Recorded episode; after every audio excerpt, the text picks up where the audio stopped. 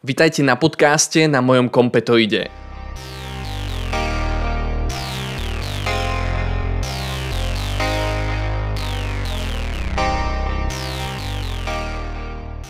Moje meno je Mišo Hucko, som autor YouTube kanálu Informatika s Mišom.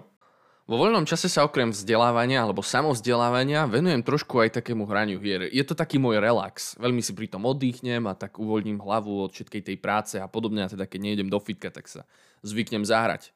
Okrem toho, že sme znovu začali s kamarátmi hrávať League of Legends, tak sa hrávam aj veľmi rád na konzole Nintendo Switch. A nedávno som teda predal môj starý Switch, aby som si kúpil ten trošku predraženejší, tú, tú predraženejšiu verziu, tú modernú s tým OLED displejom a žiaľ, ako náhle som predal môj starý Switch, tak všetky OLED verzie boli vypredané. A normálne teraz budem musieť asi mesiac čakať na to, aby som sa dostal k tej novej verzii.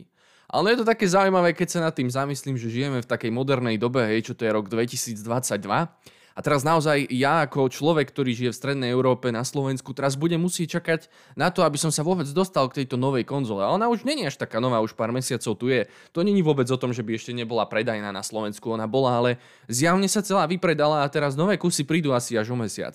Aké je to zaujímavé? Ja si pamätám, že môj otec mi rozprával na časy, kedy musel čakať v rade na, na, na teda rifle a, a tak trošku mi to pripomína presne túto situáciu moju, že naozaj na to, aby som sa dostal k tejto konzole, tak buď ju kúpim predraženú niekde na bazári za nehorázne peniaze, alebo budem musieť naozaj čakať. Pretože fakt, keby mi niekto teraz povedal, že počuj Mišo, bude sa predávať OLED niekde na námestí v Bratislave ráno o 4, tak ja som schopný tam zájsť, postaviť sa do toho radu a odstáť si to a kúpiť si to. Čiže naozaj žijeme v takej šialenej dobe. Čiže to bol taký príbeh na úvod, ale v dnešnej časti sa budeme rozprávať na tému startup versus enterprise alebo versus korporát. Ono naozaj toto delenie alebo s týmto delením sa stretnete, keď si budete hľadať prácu. A tí z vás, ktorí sa ešte v tejto problematike až tak neorientujú, tak veľmi laicky povedané, keď si budete hľadať prácu ako programátor, tak buď narazíte na ponuky tzv. startupov, hej, alebo na ponuky tzv. tých enterpriseov alebo korporátov. Ja som to teraz veľmi zjednodušene povedal, pretože tí odborníci, tí biznis odborníci by ma teraz hneď napomenuli a povedali, že Mišo, ono to delenie nie je úplne až tak jednoduché, alebo tak úplne jednoduché, ako to tu prezentuješ. Že nie sú to úplne dva smery, že buď startup alebo enterprise. Samozrejme sú medzi tým ešte nejaké iné tie stupne, hej, že nie je startup ako startup. Niektorý startup má platiacich zákazníkov, niektorý startup je v nejakom tom síde a neviem ešte v akých iných fázach, ale veľmi jednoducho povedané pre nejakého človeka, kto sa iba teraz dostal do tejto oblasti, tak tie ponuky budú startup versus nejaký korporát. A na Slovensku to je veľmi také zjavné, hej, že buď prevládajú také silné technologické korporáty, hej, nehovorím, že sú zlé, alebo sú tam startupy. Opäť tiež nechcem povedať, že niektoré startupy sú zlé, ale teda to delenie tam takto vnímam. Teraz eh, chcel by som povedať, že možno sa budem vyjadrovať kriticky ku jednotlivým z týchto smerov, avšak neberte ma zle, hej, že nechcem tým nič zle povedať. Obidve tieto strany majú svoje plusy, ale zároveň aj mínusy. A tak ako startup môže niekomu pripadať ako dosť stresujúce prostredie, tak takisto aj ten korporát môže pre niekoho iného zase pripadať stresujúco a podobne.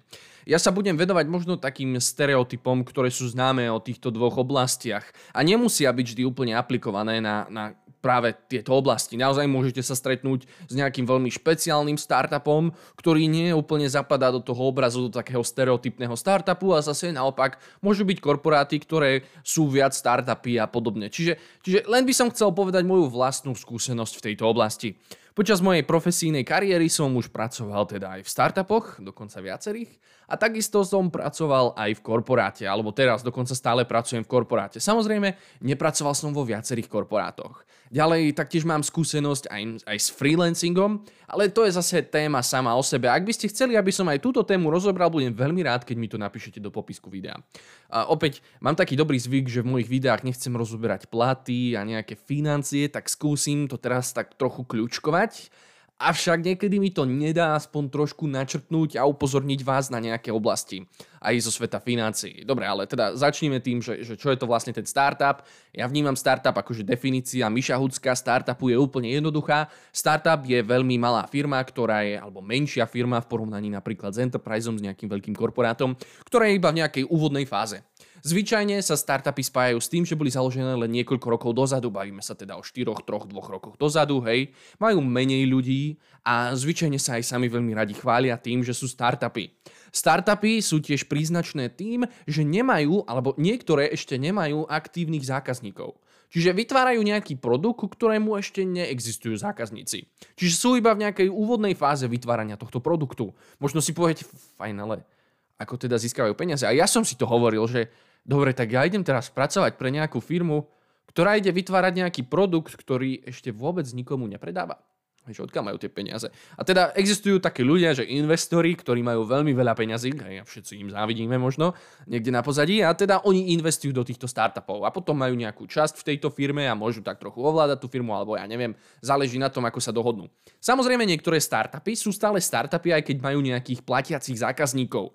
Toto sú také, by som povedal, lepšie startupy. Najlepšie startupy sú také, čo nepotrebujú investorov a sú sami sebestačné. Čiže majú dostatok zákazníkov na to, aby teda pokryli všetky svoje výdavky. A toto je veľmi dôležité. Keď si budete hľadať prácu, tak je kľúčové, alebo dobré, ak hľadáte teda nejaké dlhodobejšie zamestnanie, aby ste si vybrali firmu, ktorá sa o vás vie dlhodobo postarať, ktorá má týchto platiacich zákazníkov, ktorá nie je úplne závislá na nejakom stríkovi držgrošovi, ktorý im dá pravidelne raz za mesiac nejaké peniaze a podobne. Hej. Samozrejme, toto som teraz úplne odľahčil. No, niekedy ten striko držgroš nemusí byť úplne zlý striko držgroš a môže úplne podporovať tento startup až počas niekoľko rokov a aj to môže byť výhoda. Všetko závisí od situácie, ale iba aby ste vedeli, o čom sa tu teda reálne bavíme.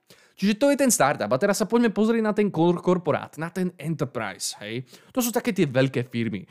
Keď sa povie korporát, tak možno vám hneď napadne Facebook alebo Google. Áno, to sú korporáty, ale samozrejme existujú korporáty aj na Slovensku. Teraz, samozrejme, keby som začal menovať, možno by to bolo nefér pre niektoré z tých menších korporátov, ale napríklad ja pracujem v korporáte Dell Technologies, je krásnym príkladom korporátu, je to medzinárodná firma, má viaceré sídla po rôznych častiach sveta a jedno z tých väčších sídel má napríklad aj na Slovensku. Máme tu viacero zamestnancov a je to taký jasný príklad korporátu.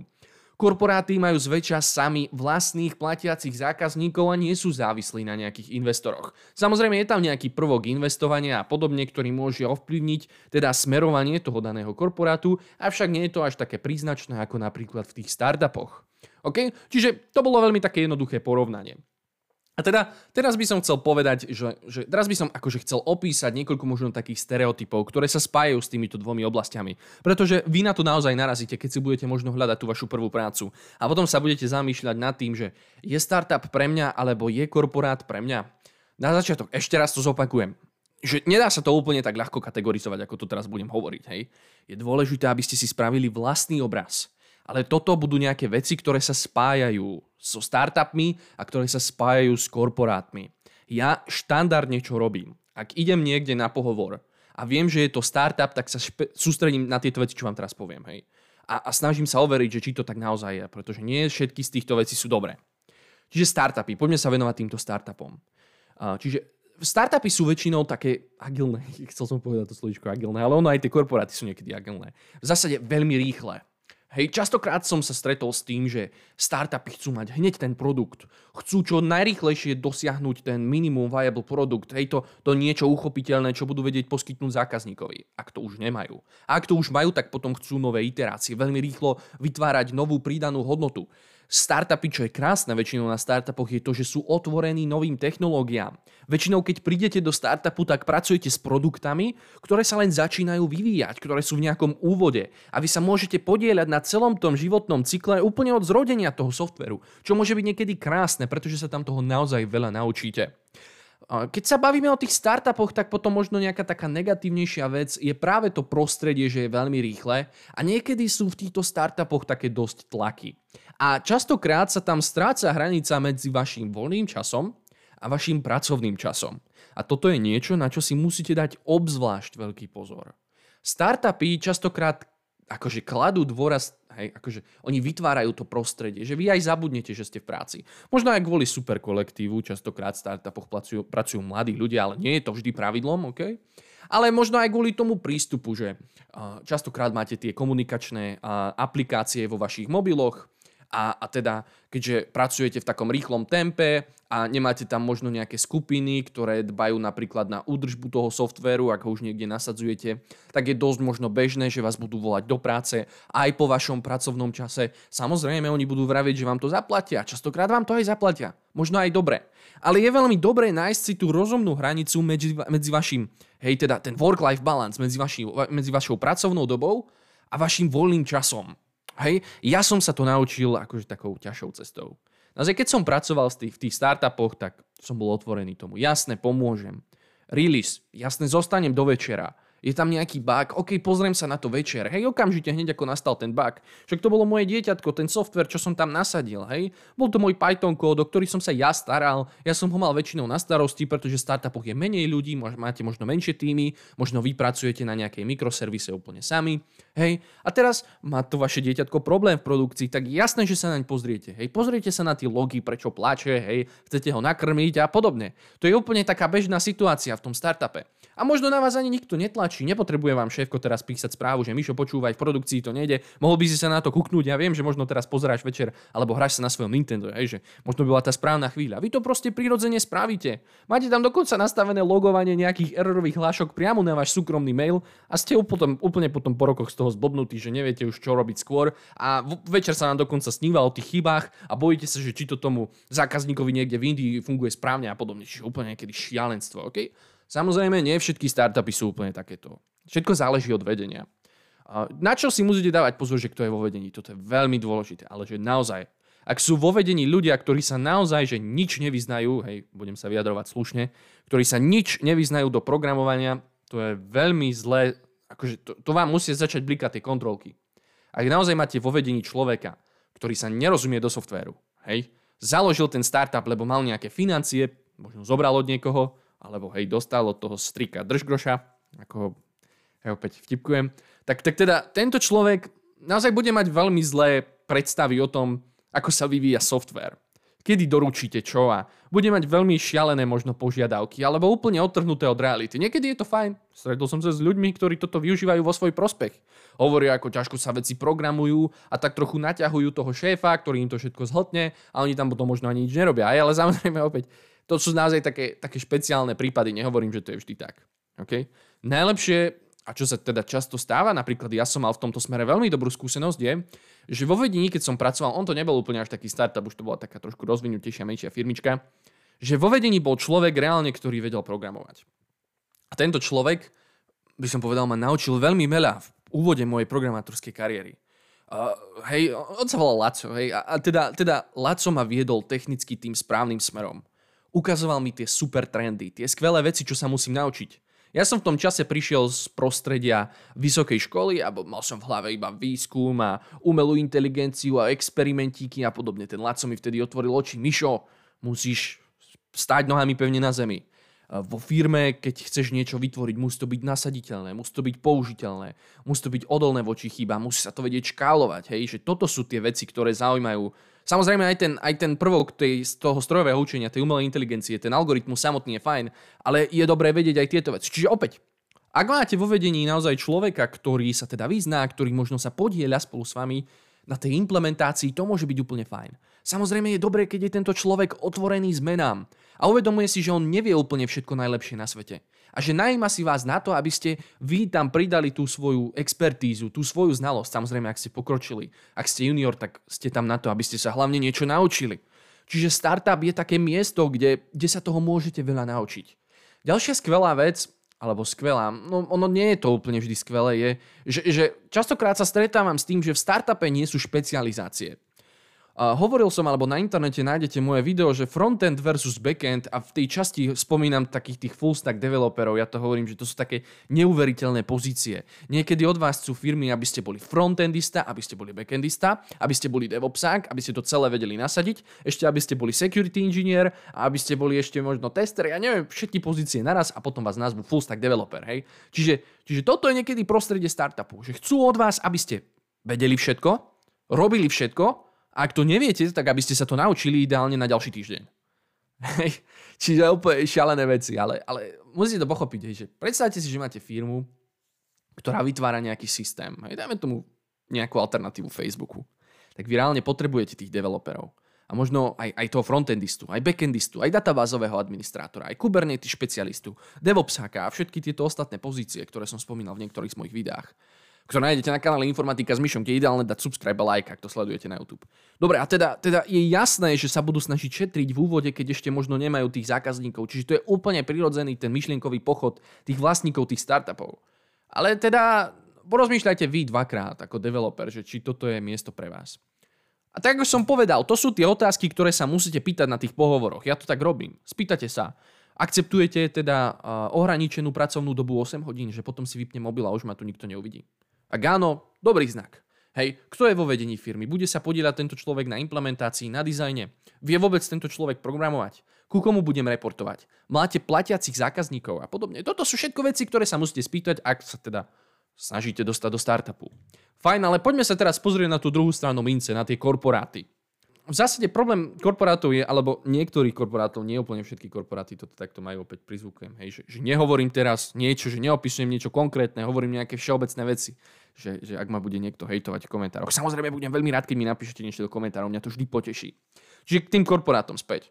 Tí korporáty majú o to väčší problém toho manažmentu. Tak ako som hovoril, že v tých startupoch možno ten majiteľ je, alebo ten, ten hlavný CEO, hej, oni sa tak zvyknú označovať, hej, čo je niekedy úplne vtipné, a je teda na vrchu a riadi vás, tak v tom korporáte máte možno niekedy viacero vrstiev toho manažmentu. A najväčší problém je, keď, keď tá vrstva toho manažmentu nevie programovať. V mojom prípade ja mám veľmi veľké šťastie na náš management, ktorý naozaj robí skvelú prácu v tomto smere a vyzná sa, že je to, je to, sú to odborní ľudia, ktorí, ktorí vedú tú firmu. Ale niekedy sa stretávam s tým, že v tých korporátoch sú manažery, hej, ktorí neúplne chápu, čo tí developeri robia a potom je veľmi ťažké pre nich niekedy manažovať taký veľký tým. Korporáty sú charakteristické oveľa väčšími týmami, ako napríklad keď pôjdete robiť do startupu. Ďalej korporáty alebo tieto enterprise firmy sú, sú charakteristické tým, že existujú špecializované týmy. Naozaj ten korporát má veľa peňazí. Hej, to je veľmi dôležité, že ten váš plat, vy ste tam iba zlomok, hej, vy ste iba kvapka v tom veľkom mori, hej. Oni majú financie, ča, ak záleží v akom korporáte ste samozrejme, ale väčšinou majú teda financie na to, aby si vedeli dovoliť celé oddelenie na frontend, celé oddelenie na backend, hej, celé oddelenie na tých devopsákov, hej. Z toho dôvodu je tam taká viac špecializácia. Ak sa chcete upriamiť v jednom smere, tak korporát je možno ideálne miesto pre toto. Ďalej, čo však musím dodať, je, že s korporátmi sa častokrát spája to, že sa tam veľa nerobí. Hej? Že, že keďže ste len kvapka v mori, tak v tom mori sa stratíte. A častokrát tie ostatné kvapky hej, sa tak trochu flákajú. Alebo nič nerobia. A toto môže byť taký postrach, hej, že, že veľakrát ľudia sa idú zašívať do korporátu, potom si tam odsedia svoje, zoberú plat a reálne už potom ďalej nerastú. Hej? Že, že začnete tam stagnovať. Nezačnete sa posúvať ďalej. Keď ste mladí alebo keď ste v úvode, tak naozaj potrebujete rásť. Potrebujete e, sa špecializovať, potrebujete znaberať skúsenosti a, a keď nemáte preto vytvorené prostredie, tak potom je to veľmi zlé. Čiže treba si to vždy dvakrát rozmyslieť, kľudne aj vyskúšať. Ono, od toho je tá odstupná doba, alebo tá, tá úvodná skúšovná doba. Hej, že prídete a vyskúšate si to, ak vám to nesedí, tak proste idete ďalej. Život sa nezrútil.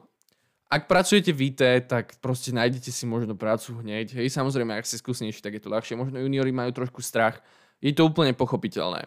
Čiže, čiže tieto korporáty, hej, sú častokrát spájané s takým leňošením, hej, a s takým prežívaním ale napríklad e, v korporáte sa dbá na ten work-life balance, samozrejme vo väčšine, akože mám taký, akože to je taký môj pocit, hej, že z tej mojej vlastnej skúsenosti, že, že jasne, od, odbievam tých 8 hodín, odídete, nemusíte reagovať a svet sa nezrúti, hej. Nebudem vám volať šéfko, nebudem vám volať dokonca zákazník, hej, že, že nejde niečo v produkcii alebo takéto šialenosti. Proste v pohode, nič sa nedeje a hotovo. Korporáty sú spájané s takými dobrými benefitmi, s takým úplne krásnym pracovným životom, hej, v zmysle aj finančného hodnotenia, aj rôznych iných bonusov a benefitov, ktoré nevždy dokáže startup ponúknuť. Avšak nie je to všetko len o peniazoch. My ako developeri potrebujeme rásť. A musíte si uvedomiť, že prácu, v ktorej pracujete, možno už nebudete robiť o dva roky. Ak naozaj v tej práci nič nerobíte a nič vám nedáva a v danej oblasti iba stagnujete, tak potom budete mať problém v budúcnosti. Možno jedného dňa budete potrebovať prejsť z toho enterpriseu, z toho korporátu do nejakého startupu. A ak ste sa tam zasedeli a nič ste napríklad dva roky nerobili, tak potom to bude veľmi ťažké. Ja osobne si myslím, že keď človek nič nerobí v práci, tak je to ešte horšie. Ja som povedal fakt, že ešte horšie, ako keď má veľa práce, napríklad v nejakom startupe. Hej? Že keď naozaj nič nerobíte celý deň, iba sedíte a, a snažíte sa tváriť, že niečo robíte a potom na nejakom stand-upe poviete, že ste, alebo vymyslíte si, že ste niečo robili, tak je to niekedy ešte ťažšie, ako keď naozaj máte veľa práce. Ono, fakt, ten pracovný deň vám preletí, keď máte nejaké tásky, keď máte nejaké úlohy, uh, ktoré viete splniť, hej, ak máte šťastie, že ich viete splniť. Vtedy naozaj ja sa častokrát pristihnem pri tom, že naozaj ja v korporáte nemám tento problém, že by, že by nebolo čo robiť, alebo že by, som, že by sme tam teraz iba sa chceli zasedieť a zobrať si plada a odísť. Naozaj ja mám šťastie, že som sa dostal do skvelého týmu, kde sa teda aj propagujú nové technológie a podobne. A teda ja sám cítim, že keď mám dobrú úlohu počas dňa, viem, čo robím, hej, alebo viem, čo budem robiť v ten deň, tak mi ten deň veľmi rýchlo prejde a je to všetko hneď super a podobne. Ďalší z takých mýtov alebo stereotypov o, o korporáte je, že sa tam nepoužívajú úplne cutting edge technológie. Že, že korporáty väčšinou používajú staršie technológie, že majú staré systémy, že budete pracovať s niečím zastaralým a že startupy sú preto krajšie, lebo vám poskytujú takú voľnosť. Hneď chcete používať najnovšie trendy a chcete, byť, chcete ísť s dobou a mať všetko naj, naj, naj a podobne. Ono to nemusí byť vždy pravda, napríklad ja teraz pracujem v korporáte hej, a, a používame cutting edge technológie, naozaj veľa sa kladie do Kubernetesu, migrovali sme z virtuáliek do Kubernetesu, ak sa v tejto oblasti trošku vyznáte. Čiže fakt, nemôžem povedať jedného krivého slova, slova na korporát, že by, že by, že by bol nejaký zastaralý alebo podobne, že by sme tam používali nejaké zastaralé princípy a podobne. Ako ste si isto všimli, ja som teraz momentálne trošku viac na strane korporátu ako na strane startupu, ale samozrejme to je všetko osobná preferencia. Čo som vám len chcel touto časťou povedať je, že, že dajte si pozor a teda uvedomte si tieto plusy a mínusy jednotlivých z týchto častí. Je naozaj kľúčové, aby ste sa informovali počas pohovorov. A ja, toto je také zaujímavé, že, že, že častokrát vnímam aj to, že tie startupy majú kratšie kola pohovorov, niekedy možno jedno, dva, zatiaľ čo tie enterprise veľké firmy, máme napríklad 3 až 4 kola, hej, kde človek si musí prejsť tými jednotlivými kolami, musí sa napríklad zúčastniť aj na nejakej úlohe z bežného života, ktoré bude mať, aby sa tak cítil do tej práce. Hej. Že, že neberte to tak, že keď sa raz niekde zaviažete, že odtiaľ nemôžete odísť. Práve naopak, ak sa vám práca nepáči, ak tam nie ste spokojní, tak o tom hovorte. Nestrácajte váš čas, pretože vonku, alebo tu aj na Slovensku existuje mnoho ďalších firiem, ak ste dobrý developer, pre ktoré môžete pracovať, ktoré môžu byť pre vás možno lepší fit, hej, ktoré vás budú viac naplňať a o to krajší bude potom váš pracovný život, ale aj ten život vo voľnom čase. Ono, vnímam to tak, že niekedy ľudia sa dívajú na prácu programátora ako na niečo úplne jednoduché. A však vy tam len sedíte celý čas za tým monitorom. Kúkate tam, svieti vám to do očí, nič nerobíte, žiadna manuálna práca. Naša práca je niekedy naozaj mentálne náročná. Stále musíte rozmýšľať nad nejakým problémom. Každý deň riešiť nejaký hlavolám, nejakú logickú úlohu. Nie vždy všetko ide a častokrát ste aj pod tlakom zo strany manažmentu alebo z nejakého deadlineu. Hej, toto sú veci, ktoré sú bežne spojené s programovaním. Ja som to hovoril dokonca aj, aj v jednom videu, kde hovorím o negatívach práce programátora. Keď budete pod takýmito negatívnymi vplyvmi pracovať dlhé roky, tak sa to potom podpíše aj na vašom psychickom zdraví je dobré si udržať takú psychickú pohodu. Pretože je naozaj pravda, že my tu teda nestávame steny, alebo, alebo ja neviem, nevrtáme drevo a podobne. Ale naozaj pracujeme našou hlavou, našim mozgom, hej, stále rozmýšľame nad vecami. Ja si pamätám, že keď som minulosti, hej, keď som pracoval, ešte som, som úplne nedával taký dôraz na ten work-life balance, hej, tak som neustále premýšľal nad tými problémami z práce. Ja som došiel z práce a hľadal som riešenie na internet, aby som to na ďalší deň mohol hneď naprogramovať, aby som sa mohol čo najrychlejšie posunúť a až potom som si uvedomil, aký som teda blázon. A že časom, a najmä teraz, keď už mám moju vlastnú rodinu, tak vnímam, že je potrebné a aj užitočnejšie investovať ten čas do úplne iných vecí. Do úplne, na úplne iné miesta. Naozaj radšej ten čas strávim so svojou rodinou, so svojím synom, alebo investujem ho do niečoho, čo ma baví. Natáčania týchto podcastov. Preto vás poprosím, dajte like a subscribe na môj YouTube kanál. Spraví mi to obrovskú radosť a ak chcete, môžete sa stať súčasťou môjho Patreonu a samozrejme toto bolo také odľahčené. Hej. Taktiež je veľmi dôležité, aby sme sa hýbali, aby sme športovali ako programátori, pretože našim bežným, teda tým najväčším zabijakom sú problémy s chrbticou a podobne. Fajn, tak e, toto bolo také porovnanie korporát versus startup. Dúfam, že sa vám to páčilo. Budem rád, keď vaše myšlienky alebo názory na túto problematiku vyjadrite v YouTube videu, ktoré je spojené s touto časťou. Budem veľmi rád, keď tiež napíšete nápady pre ďalšie témy, ktoré by ste chceli počuť v tomto podcaste alebo na mojom YouTube kanále Informatika s Myšom. Tak to je na dnes všetko. Nezabudnite dať odber na môj YouTube kanál Informatika s Myšom. Ak ma chcete finančne podporiť, môžete tak spraviť na mojom Patreone, kde som pod menom Informatika s Myšom. Nájdete ma tiež na sociálnych sieťach ako Facebook, Instagram a TikTok pod menom Informatika s Myšom. Ak ma chcete kontaktovať, môžete využiť e-mailovú adresu informatika s misom, všetko spolu bez medzier, zavináč gmail.com alebo ma nájdete tiež na sociálnej sieti LinkedIn pod menom Michal Hucko. Ďakujem vám.